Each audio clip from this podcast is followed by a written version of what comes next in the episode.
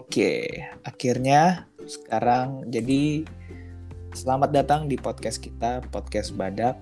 Jadi sampai sekarang ini karena kita masih episode pertama, jadi belum kita masih belum punya jingle nih. Jadi pertama-tama kita bakal perkenalan dulu. Jadi di sini tuh ada kita bertiga, Andri, Dio, dan Kesha. Jadi pertama gue bakal kenalin diri, gue Andri. Gue uh, lulusan accounting di salah satu universitas swasta di Tangerang. Dan sekarang gue kerja sebagai auditor.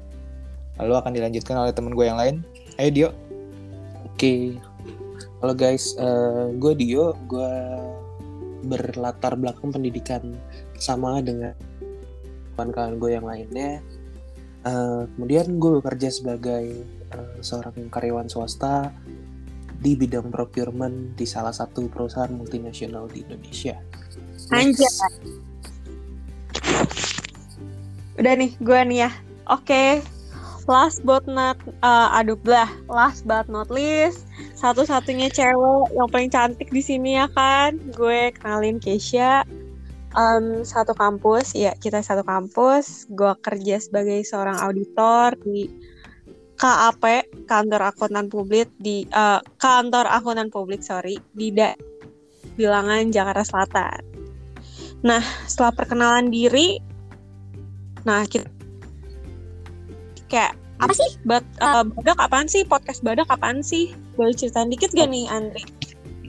Oke, jadi gue bakal jelasin dulu. Uh, jadi kenapa kita kasih nama podcast kita Badak? Jadi Badak itu kepanjangan dari podcast bersama Andri, Dio, and Kesha. Tadinya itu empat orang, Billy, Andri, Dio, and Kesha. Tapi dia bail out di detik-detik terakhir kita mau bikin podcast jadinya.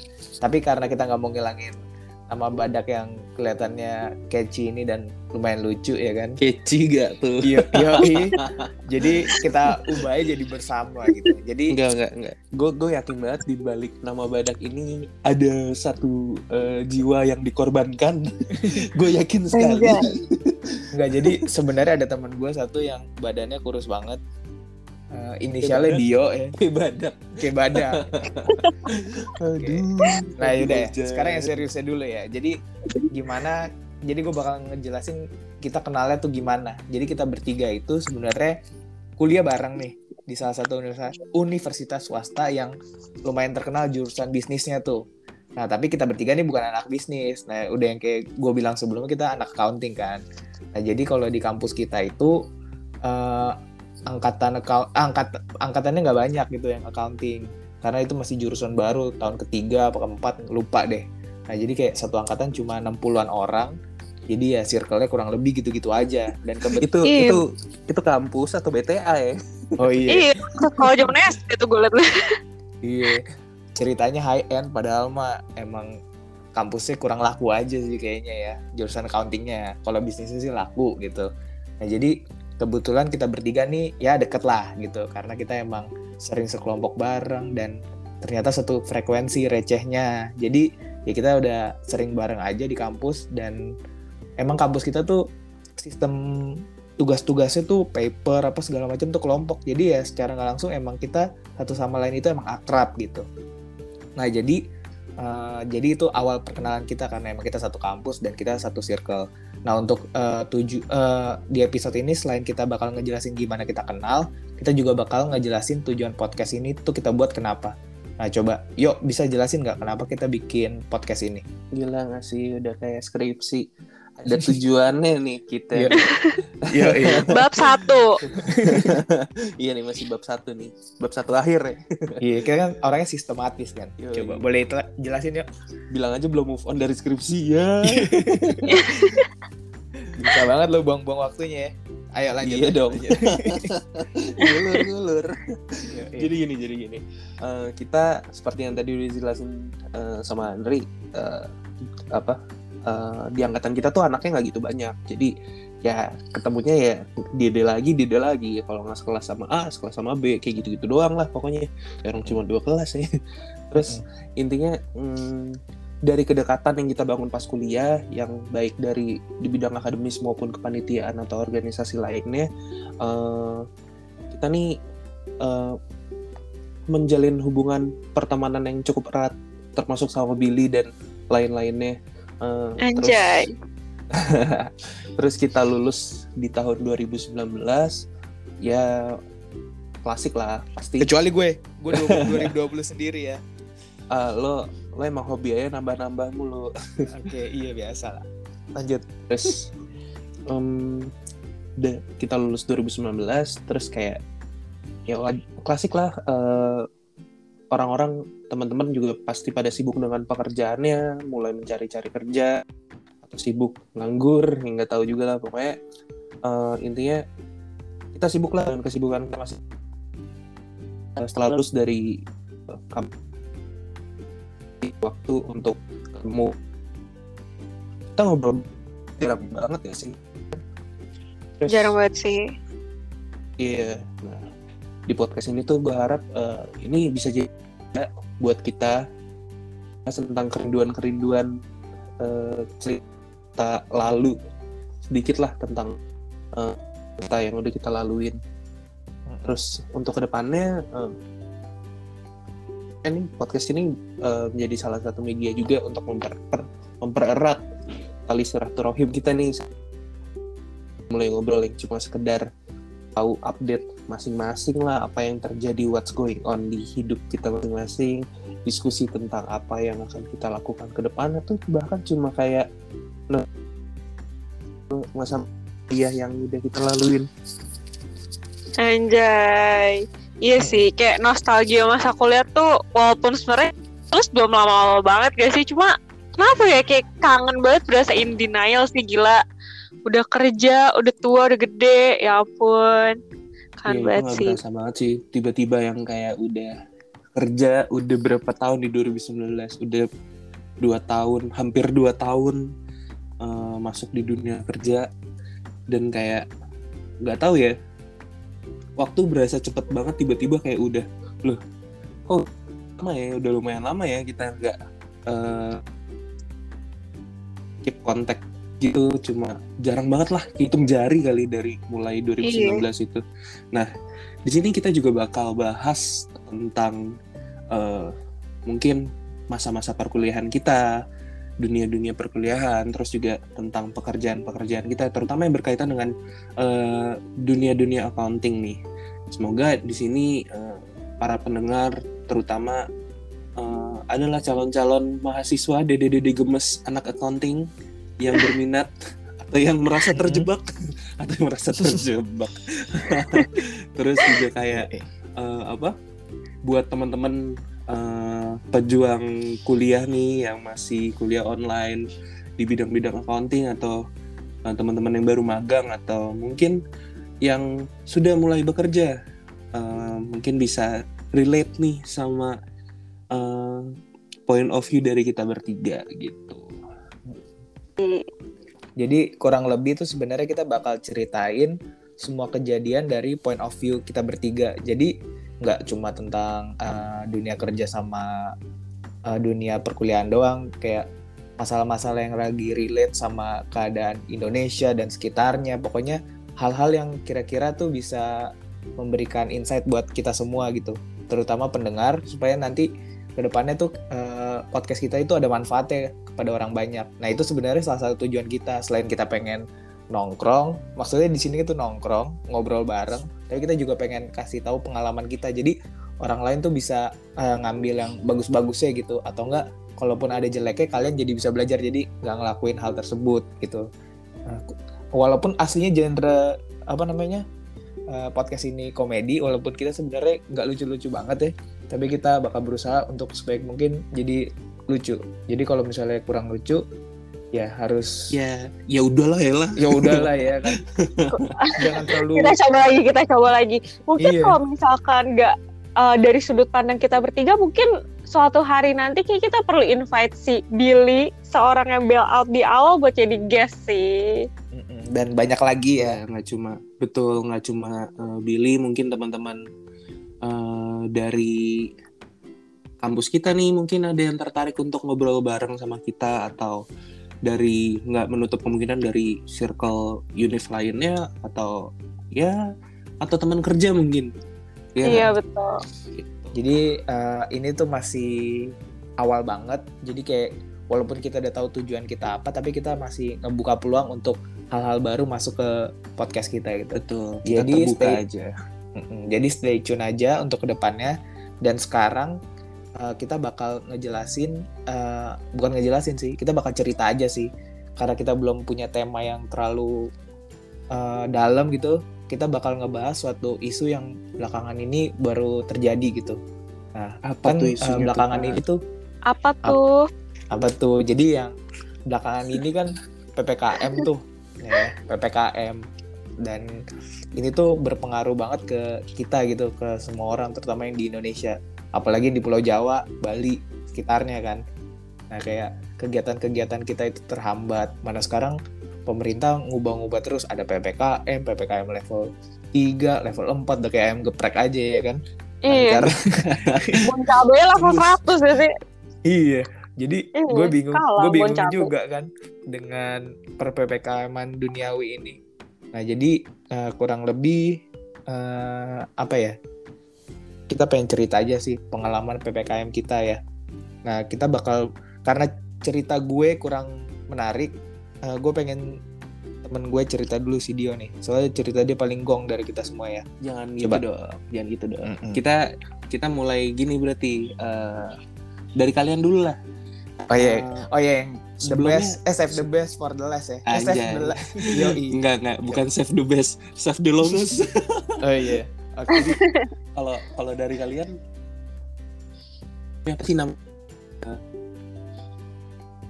Iya. PSBB. Iya. sebelumnya kan PSBB nih terus Iya. eh, ganti-ganti lah PSBB something ABC sampai di sekarang PPKM level 4 nah perubahan apa sih yang kalian eh, rasain dari masa PSBB itu sampai ke PPKM Oke. Keisha boleh cerita duluan, Ke? Kalau gue ya, Eh, sebenarnya kalau misalnya dari gue sih gue ngerasa nggak ada suatu hal yang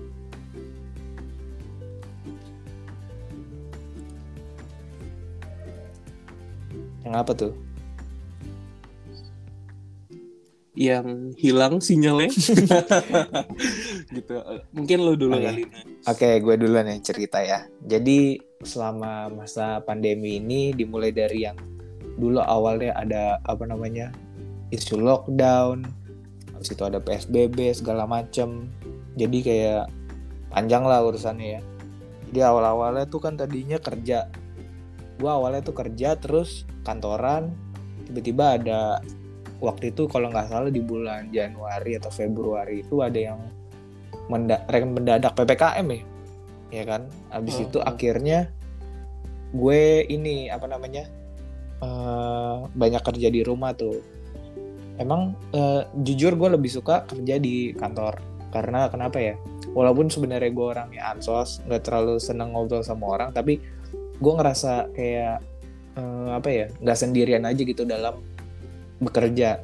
Nah sekarang begitu udah mulai kerja banyakan di rumah WFH gue ngerasa kayak males inilah males itulah banyak banget eh, distractionnya kayak mulai dari handphone dan gue kebetulan suka nonton TV juga karena nonton apa namanya gue nonton Netflix di TV kan. Jadi kayak banyak banget yang bikin gue eh, ke distract gitu. Kalau misalnya masalah-masalah covid segala macam sih so far gue belum merasakan. Tapi mungkin orang-orang di sekitar gue tuh udah banyak yang terkena covid banyak yang terdampak dari pekerja eh, dia nggak bisa kerja lagi segala macem.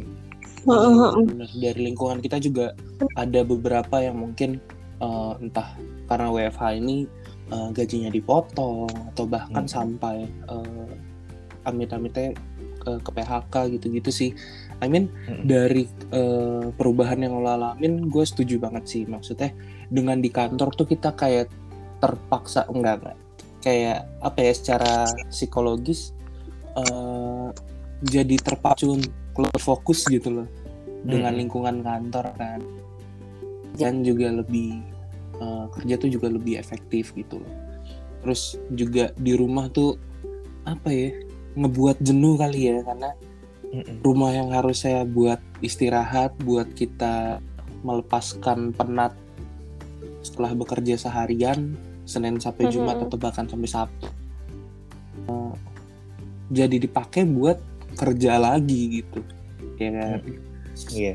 nah kalau kalau dari sudut pandang lu gimana ki Eh, gue setuju sih kayak banyak banget sih gue denger gitu kan dari teman-teman yang karena WFH tuh mereka jadi burnout gitu istilahnya tempat kerja, tempat istirahat semua jadi satu, gak bisa refreshing, gak bisa jalan-jalan.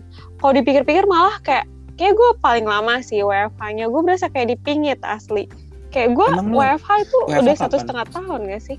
anjir serius dari iya full dari Maret 2020 beneran berasa kayak dipingit sih sumpah gue. Terus kayak juga orang tua gue nggak izinin gue buat ketemu teman-teman dulu gitu kan karena takut covid. Dan bahkan mereka juga nggak ketemu teman-teman gitu. Dan eh, ini sih sebenarnya jujur mungkin kalau dari segi covid kayak gue pernah positif atau enggak ya gue bisa bilang eh, itu chance buat gue kena covid positif sih sangat-sangat minim karena ya itu gue di rumah mulu gitu kan tapi, Tapi mungkin gue bisa kemungkinan sih sebenarnya Uh, uh, sebenarnya. kayak lo belanja online atau gue atau ojek ojek online gitu kan Mm-mm, Tetep betul, rokok tapi sih.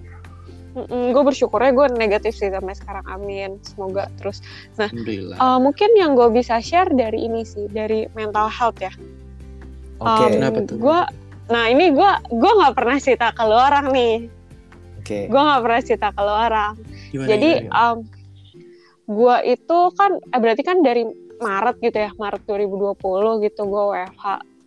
Itu um, di tahun pertama masih excited nih gue kerja gitu kan, karena gue mulai kerja itu di Desember 2019 dan ketika gue mulai WFH itu gue baru pas kelar probation. Jadi walaupun gue WFH, gue masih excited nih istilahnya, yes gue lolos probation itu kan. Tapi gue ngerasa burnout gue itu terjadi ketika lebaran lu bayangin lebaran orang harusnya kayak menikmati gitu kan bener-bener leha-leha di rumah bener-bener yang istirahat di rumah tapi gue burn out di masa liburan itu sampai-sampai akhirnya gue konsultasi ke psikolog Wis, burnout-nya itu boleh dijelasin nggak lebih detail gitu? Burnout-nya itu apa kayak? jadi kayak gue tuh ngerasa pas itu gue megang klien audit tuh klien Cina. Jadi ketika kita eh, lagi libur lebaran mereka kan masih kerja gitu kan ya. Terus gue tuh sebenarnya emang udah juga udah juga capek gitu jadi auditor. Jadi gue lamar-lamar kerja dan gue lamar kerjanya pakai laptop kantor gitu kan. Gue buka nih dan gue buka nih Gmail. Pas kalau misalnya di laptop kantor gue itu ketika gue buka Gmail yang keluar tuh Gmail kantor dulu pas gue Oke. ngeliat anjir nih klien gitu kan.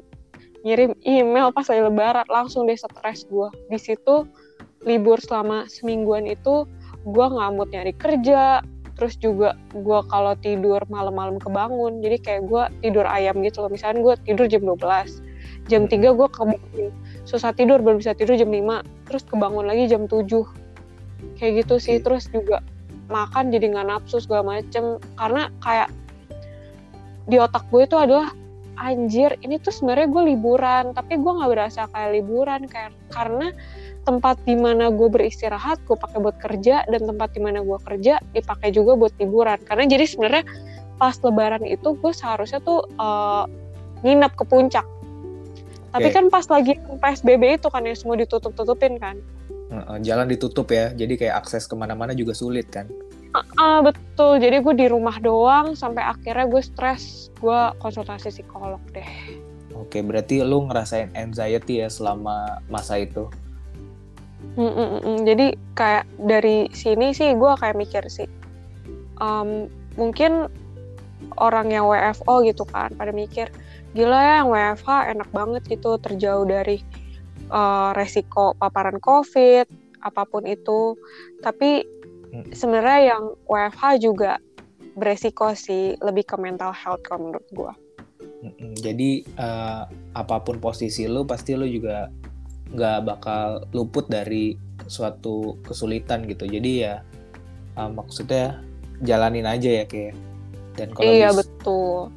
Kalau bisa eh, apa ya seek for help kalau misalnya lo emang eh, merasakan suatu hal yang membuat lo cemas, membuat lo down kayak Keisha ini. Iya betul dan mari semuanya kita berdoa semoga COVID Enggak gitu dong. Oh, enggak gitu dong. Sorry sorry sorry sorry. Kita bukan ini loh, Kementerian Iya, iya. Kesehatan ya kan. Yang Tapi kerjanya cuma COVID- berdoa tapi nggak kerja.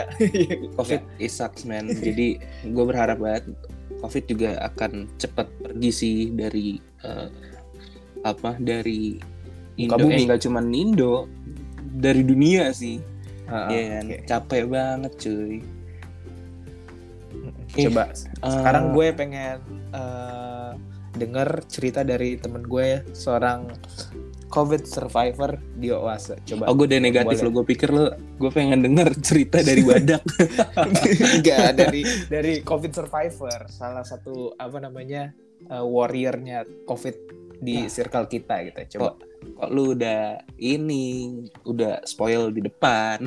Oke. Harusnya nanti dong Jadi Oke. gini eh, ke topik awalnya dulu nih kita tadi di awal ngebahas soal eh, transisi dari PSBB ke ppkm eh, apa sih perbedaannya yang gue rasain? Jadi selama PSBB yang lalu eh, di kantor gue tuh masih masuk aja kayak normal. Tapi emang tetap dengan prokes dengan pakai masker dengan jaga jarak duduk di selang-seling gitu terus Mm-mm. hmm, apa ya tetap masuk aja gitu kayak biasa Mm. dan kebijakan dari kantor gue karena ini headnya nggak di Indo headnya tuh eh, adalah di salah satu negara di masih di Asia tapi eh, Mhm. dia memutuskan untuk tetap work Beroperasi from- ya? Betul work from operasi pasti dong kalau nggak bangkrut dong Oh, iya. bapak gimana ya tetap Lanjut. memutuskan untuk uh, work from office Yes. karena menurut dia uh, WFH tuh agak tidak efisien sehingga memutuskan untuk tetap bekerja di kantor tapi uh, seiring dengan berjalannya waktu ini cepet banget sih dalam satu minggu uh, berjalan ini di akhir Juni Mm-mm. ada lah dalam satu hari uh, di kantor gue tiba-tiba berpositif lima orang dong Tapi Terus- disclaimer Waduh. on ya, yo. Di kantor lu itu emang eh, kantor yang esensial, jadinya emang eh, bisa work from office ya. betul Eh, jangan Uh, kita eh, kayak apa namanya bikin ngegiring opini kalau misalnya banyak kantor yang kayak gitu enggak emang Betul, kantor-kantor betul. yang esensial aja gitu. tertentu dengan bidang usaha tertentu gitu Mm-mm. Jadi eh, karena salah satu bidang usahanya juga esensial, jadi eh, memutuskan untuk eh, work from office.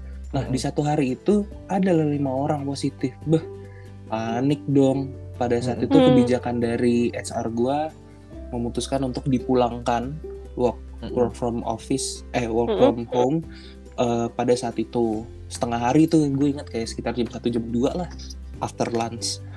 Eh, terus oke nih kita pada pulang dan chaos banget sih situasi pada saat itu. Gue nggak ngerti itu yang positif masih di kantor kah atau gimana kisahnya atau mungkin banyak yang kontak langsung sama eh, apa yang terdeteksi positif makanya sekeos itu sepanik itu itu udah kayak zombie apocalypse man dan Anjir. plus pada saat Hmm. itu hujan gede nggak ada yang bisa Anjir. pulang kayak kesian banget yang pada bawa motor yang naik kendaraan umum yang naik grab itu nggak ada yang pick up man Kecuali lu Yes. ya, karena lu bawa mobil ya.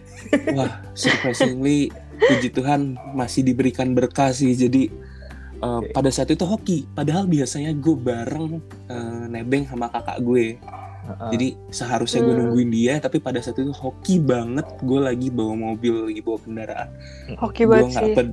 Gue nggak peduli kiri kanan gue langsung ke parkiran pulang cuy karena panik banget kan maksudnya gue nggak tahu gue apakah gue carrier apakah jangan-jangan gue udah terinfeksi atau Hmm. gimana gue nggak taau kan Tapi lu sempat ada makan bareng gak yuk?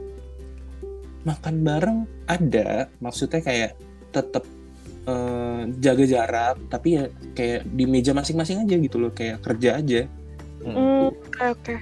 Awalnya itu tes itu emang eh, tes eh, kayak biasa apa? Kayak rutinitas tes biasa gitu aja. enggak mungkin gue rasa yang positif ini mengalami gejala ya Oh, mereka Kayak- come up ya gitu ya. Heeh, jadi emang udah dibahas eh, dari meeting-meeting sebelumnya persetujuan dengan karyawan dan HR juga uh, kalau misalkan lo ngerasa lo ada gejala tolong uh, laporan segera mungkin ke uh, HR biar bisa diproses lebih lanjut gitu. Semisal ada yang positif uh, lebih dipermudahkan untuk uh, apa namanya untuk tracingnya lo kontak langsung dengan siapa. Nah dari situ uh, dari situ masih fine fine aja nih. Besokannya WFH terus besokannya kita uh, antigen massal sekantor yang pada Oke, masih karena- umat-umat kita mem- mem- meredam untuk tracing juga dengan cara antigen massal nih di kantor. Nah dari antigen itu pun gue juga masih aman, masih negatif gitu loh. Yang positif nambah dua orang setahu gue. Terus eh, besokannya kita masih kerja di kantor. Masih Oke. kerja di kantor ya kayak biasa. Tapi kok dari pagi gue ngerasa nggak enak, kayak, kayak gue nggak enak banget. Ini apakah gue salah makan atau gimana? Kan nggak tahu juga ya maksudnya gue berusaha positif kan di situ juga karena Iya. nggak Mhm. mau berstigma anjir masa ya gue positif? Gitu. Laporan deh ke HR gue gue bilang kalau gue rada gak enak badan nih. Terus gue kayak di rekomen untuk eh, coba deh lo antigen atau gimana deh. Malamnya gue antigen pada saat itu gue masih negatif. Tapi dari keluarga gue memutuskan untuk eh, coba deh gue gue em, eh, apa akurat atau enggak karena gue ada gejala gitu kan oke besokannya gue eh, apa namanya PCR terus bener malamnya keluar hasil gue udah positif gitu Anjir, ngeri juga ya. Terus uh, Iya, setelah lu yang nyangka sih uh, terima hasil PCR-nya positif itu apa apa apa maksudnya? Lu ngelakuin apa aja gitu? Boleh jelasin nggak? oh oke karena gue ada gejala di hari yang sama. Jadi kan gue antigen eh PCR tuh siang. Mm-mm. Uh, setelah pulang PCR gue langsung memutuskan untuk isoman. I mean karena gue ada gejala gue nggak pengen keluarga gue uh, terlalu Terinfeksi. lama kontak. Terlalu lama kontak sama gue dan amit-amitnya terinfeksi juga kan. Jadi gue memutuskan untuk langsung isoman sambil nunggu hasil PCR-nya gitu. Terus Oke. Jadi keadaannya sebelum hasil PCR keluar lu already isoman ya? uh, karena Mm-mm. ya main aman aja lah gitu Ya mitigasi lah. aja Mm-mm. Oke. Lanjut. setelah itu gue report ke HR gue kalau misalkan gue positif uh, dengan tujuan semoga bisa tracing nih uh, dengan teman-teman gue yang lain uh, jangan sampai ada yang positif juga gue pun juga ngabar-ngabarin teman-teman kantor yang lain yang sempat kontak sama gue takutnya uh, amit-amitnya mereka juga positif gitu-gitu. Terus uh, weekdays setelah gue gue gue ketahuan itu tulisan Senin ya ternyata kebijakannya masih di kantor dong dengan sejumlah orang yang udah positif gitu loh. Udah lumayan banyak kan istilahnya udah 8 atau hampir 10 orang lah yang udah positif. Tapi masih kayak eh, masih di kantor aja nih kerjanya.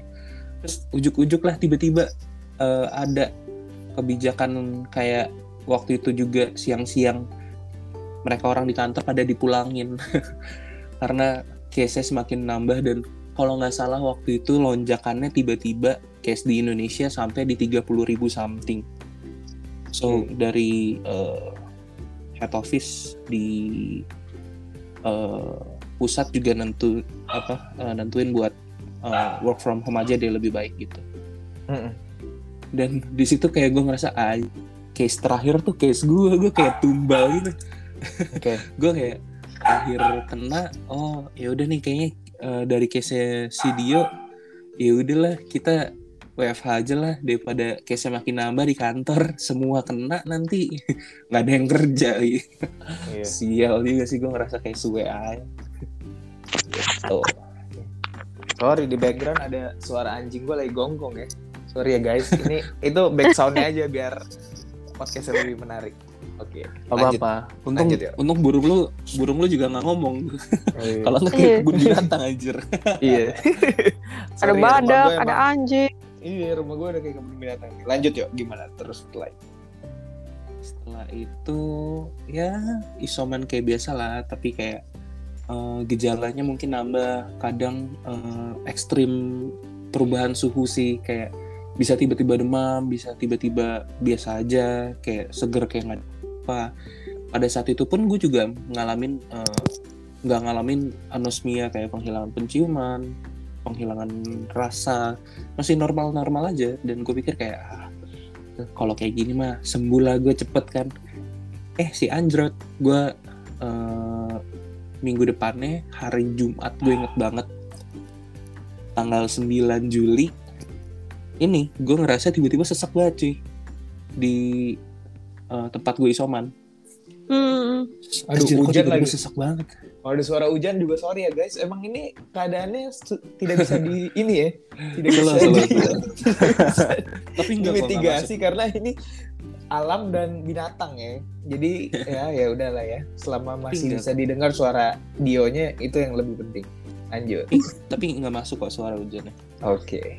Nah terus di situ gue ngerasa sesak banget dan gue bilang dong ke keluarga gue, eh ini gue sesak banget gimana dong? Terus pada akhirnya keluarga gue memutuskan untuk gue dibawa ke rumah sakit dan untungnya tempat gue isoman itu deket banget sama rumah sakit. Kira gue Oke. bawa kendaraan ke sana biar gue bisa dapat penanganan. Kakak gue nyusul untuk eh, dari rumah untuk ngurusin administratif. Terus ya udah eh, puji Tuhan dapat penanganan walaupun sedikit agak lama karena gue ngerti bang kasus di seluruh dunia ataupun ya pastilah di seluruh dunia akan penuh dengan eh, kasus-kasus covid lainnya Hmm. dari gue dibawa ke IGD pun itu juga dia bilang nggak ada nggak ada tempat dan nggak ada oksigen dan bersyukurnya eh, keluarga gue udah nyiapin oksigen jadi gue seenggaknya bisa dapat penanganan lah walaupun gue nggak dapet bed pada saat itu gitu dan akhirnya dibawa ke dan untungnya eh, akhirnya dapat penanganan terus gue dibawa ke ruang kamar oh, masih bersyukur banget dapat kamar terus Keadaan awalnya tuh yuk pas lu sampai di rumah sakit tuh yuk. eh, lu tuh nggak langsung dapat kamar kan. Terus lu ngejogrok gitu apa di mobil apa gimana tuh yuk? Eh, tadinya awalnya gue pikir gue bisa dapat penanganan di mobil kayak maksudnya lebih nyaman lah misal misal gue nggak dapat eh, bed di IGD karena gue mengerti situasinya akan seperti apa di sana nah tapi eh, di sana gue ditangani dengan em, ditangani dengan eh, kursi roda karena gue nggak dapat bed pada saat itu tapi Oke. disupport dengan oksigen jadi gue minta tolong sama rumah sakit untuk eh, tolong dong eh, dipasangin nih gimana sih? Karena kita nggak ngerti instalasinya kan gitu. Pasangin lagi gimana caranya gue bisa nafas gitu. Nah sesak banget dan waktu itu gue lagi demam lumayan tinggi. Terus Oke. dapatlah penanganan injek eh, eh bukan injek infus eh, obat demam gitu-gitu. Udah mulai masuk lah Oke. gitu. Nah, itu udah mulai better lah ya. Terus eh, setelah lu mulai dapat penanganan tuh lu masuk kamar biasa tuh. iya akhirnya dapat eh, subuhnya gue dipindahin ke kamar biasa gitu. Oke, dan habis. mulai dari situ eh, sebenarnya kayak masih gitu sih masih naik turun. Tapi Mhm. yang gue rasain pada saat itu kayak anjir kok sesaknya nggak hilang dan malah makin sesak kayak gini gimana dong? Gue udah dipasang oksigen tapi gue masih sesek gue harus gimana terus gue bilang ke dokternya terus akhirnya dari dokter memutuskan untuk gue dibawa ke ruang insentif nah Mhm. di situ eh, bener-bener dapat penanganan eh, yang insentif banget 24 jam karena perawat, suster, dokter segala macem itu ada di ruangan yang sama. Jadi in case lo ngerasa something wrong atau ada yang kurang, itu tinggal eh, manggil aja karena mereka ada di eh, ada di mejanya mereka gitu. Hmm. Itu gak enak banget sih maksudnya eh, lo nggak dikasih turun dari bed lo, jadi gerak lo terbatas banget, makanan juga sangat amat diatur di Mm-mm. sana. Ya iyalah rumah sakit lah ya. Iya, pada tapi- umumnya. Ya. terus apa ya jujur men gue ironi banget ngelihat eh, apa pasien-pasien lain yang gagal survive nggak bisa survive dengan kondisinya gue ironi banget sih maksudnya anjir menyadarkan gue Ini ketika lu udah masih di kamar atau udah gimana? Masih di kamar, eh di ruang uh, insentif maksud gue. Oke, berarti udah di ICU nih. Iya, Uh, udah di jadi ICU. for information ya teman-teman, kalau misalnya Dio ini emang ICU karena dia bukan cuma COVID tapi dia emang ada komorbidnya ya. ya. Betul, karena gue Oh. ada uh, beberapa faktor komorbid dan membuat uh, apa kondisi gue pas COVID ini lumayan parah jadinya. Bisa di bisa kelihatan sih dari fotonya jadi kenapa dia komorbid ya. Nggak usah dijelasin lah ya, cukup lah ya. karena dia model plus size gitu ya. Eh, jadi jadi ya ya biasa lah ya orang yang suka makan apalagi makannya enak-enak pasti gini nih. Jadi ya, penyakit ya kan. semua orang suka makan lah yang Iya. nggak naif. Iya. Cuma kebetulan daya serap saya berlebih. karena butuh tenaga yang banyak untuk bekerja lebih soalnya Dio karena Dio Iya. itu bekerja keras Nah, Kerja betul. keras gitu. Lanjut, yuk. terus eh, setelah begitu lu di ruangan insentif itu kan lu ngelihat banyak orang yang nggak survive terus lu sendiri keadaannya gimana waktu di ruang insentif itu? Jujur gue sempat demot sih kayak anjir gimana ya? If something happen sama gue ini ini bukan cuma tentang tanggung jawab yang sedang gue ampu ya maksudnya kayak pekerjaan gue atau eh, tentang tanggung jawab misalkan kayak cicilan lalala gitulah. Tapi men gue nggak bisa bayangin respon keluarga gue sih pada saat itu. Karena pada saat gue masuk ke ICU pun eh, masih bisa video call lah tuh sama keluarga gue. Tapi come on men. Di situ kayak gitu aja udah nangisnya ampunan gitu. Gimana kalau amit-amit worst things happen gitu. Nah makanya kayak gue bersyukur banget eh, pada saat itu masih diberi kesempatan terus sampai akhirnya gue negatif gue bisa pulang sampai akhirnya gue pulang lagi ke rumah nih karena setelah gue keluar dari rumah sakit gue nggak langsung pulang.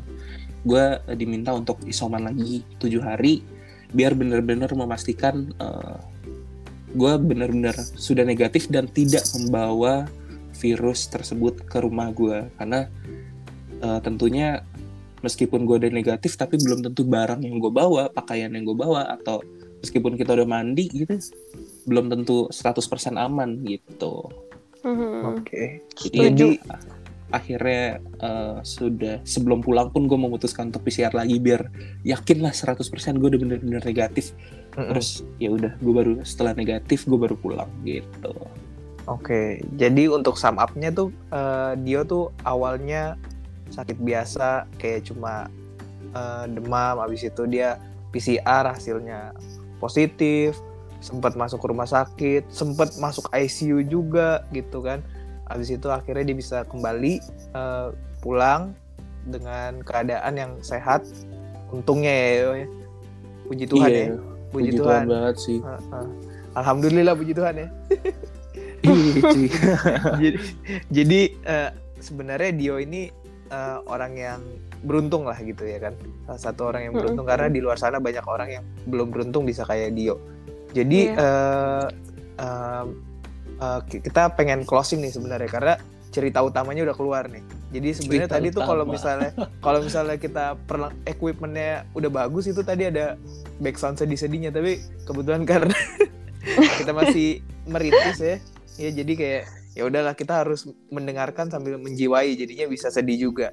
Harusnya lu dari belakang tuh ada kayak gitu Gitu ya? Oh, iya, iya Gimana sih. kagak direspon gue nggak gue udah dengar ceritanya berkali-kali yo. Jadinya udah gak sedih. antara antara sedih dan bosen tuh jadi 11 12 gitu ya kan?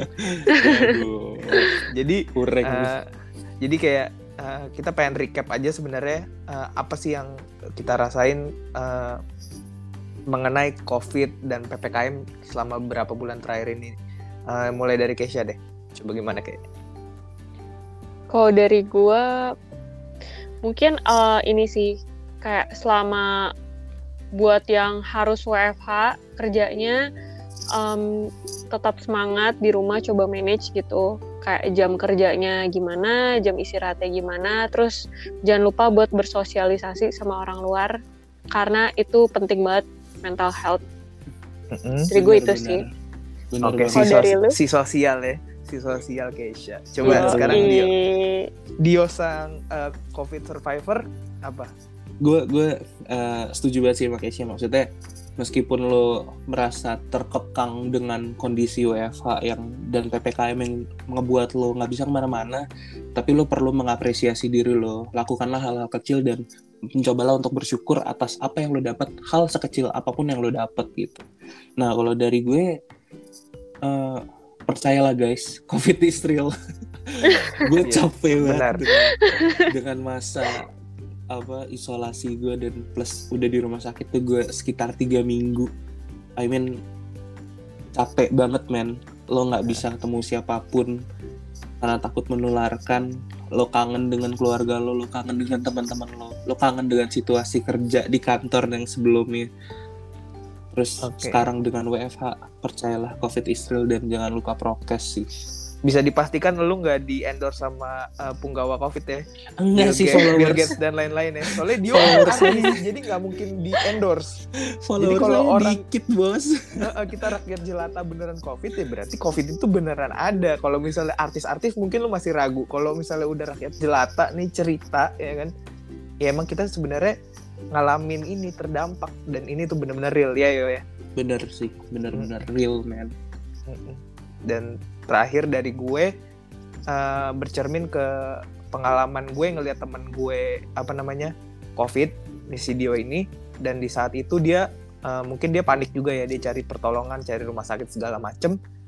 Kita kita per, di pertemanan kita kita sebar-sebar tuh beritanya. Cari rumah sakit dong tolongin gini-gini segala macem. Kita telepon-teleponin rumah sakit dan ternyata rumah sakit walaupun ngangkat nggak ada ruangan rumah sakit bilangnya penuh nggak ngangkat lah di, di saat itu kita ngerasa eh, gua sendiri ya.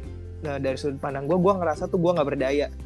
Di mana ketika temen deket gue sakit gue nggak bisa bikin apa-apa gitu. Kalau dulu kan kalau misalnya sebelum ada covid temen gue tabrakan selama gue punya duit ya gue bisa masukin dia rumah sakit bisa nolongin dia gitu. Kalau sekarang lu punya duit lu punya kuasa lu belum tentu bisa gitu. Karena emang keadaannya tuh keadaannya tuh udah genting banget sekarang. Jadi uh, jadi kalau misalnya lu punya apa namanya uh, waktu gitu. Karena yang sekarang kita uh, punya tuh eh yang paling penting tuh waktu sih menurut gue. Jadi kalau lu punya waktu lu sempetin uh, untuk ngobrol sama keluarga lu lu jaga kesehatan lu supaya uh, ke depannya tuh lu bisa apa ya uh, tetap menjalani hidup ini. Walaupun covid naik dunia nggak berakhir cuy. Lu mesti jalan terus. Jadi Betul. Uh, menurut gue mm -mm dari kayak Keisha bilang mental health itu emang benar ada. Hmm. Jadi lu cari pertolongan, uh, lu cerita ke temen lu, apa pun yang lu bisa lakuin sekarang lu lakuin karena kita nggak tahu besok bakal terjadi apa. Jadi ya nikmatin aja. Semoga kalian semua sehat dan uh, eh, gue rasa ini udah akhir dari podcast kita ya karena udah 40 menitan ya. Udah lama juga gitu. Entah orang-orang orang-orang bosan nanti kan. Uh, jadi uh, kita bakal balik lagi minggu depan kali ya di hari dan jam yang sama dan uh, semoga uh, apa namanya pendengar kita makin banyak supaya kita bisa jadi artis ya. Itu salah satunya kita yeah. jadi artis. Uh, uh, yeah. supaya nggak perlu kerja Siap ngorbit. ini uh, uh, iya nggak perlu kerja capek-capek lagi iya kan jadi uh, iya. mohon uh, dukungan ya guys supaya kita bisa jadi apa jadi orang yang lebih sukses lagi ke depannya. Yeah. Jadi sekian dari podcast kita, podcast pertama kita pilot episode yang Keisha juga bingung pilot episode apa sih pilot episode gue juga iya, bingung. bingung gue sumpah. gue cuma googling googling loh apa nih? gue sering lihat aja kalau misalnya film-film bagus bilangnya pilot episode gitu jadi gue suka aja gitu jadi ya inilah uh, sabi, episode, sabi, per sabi, sabi. episode pertama kita thank you buat yang udah denger Uh, sekian dari gue Andri. Gue Dio. Gue Keisha. Badak-badak uh, undur diri. Badak-badak-badak. okay, see you, see you guys. episode. See you. Thank you.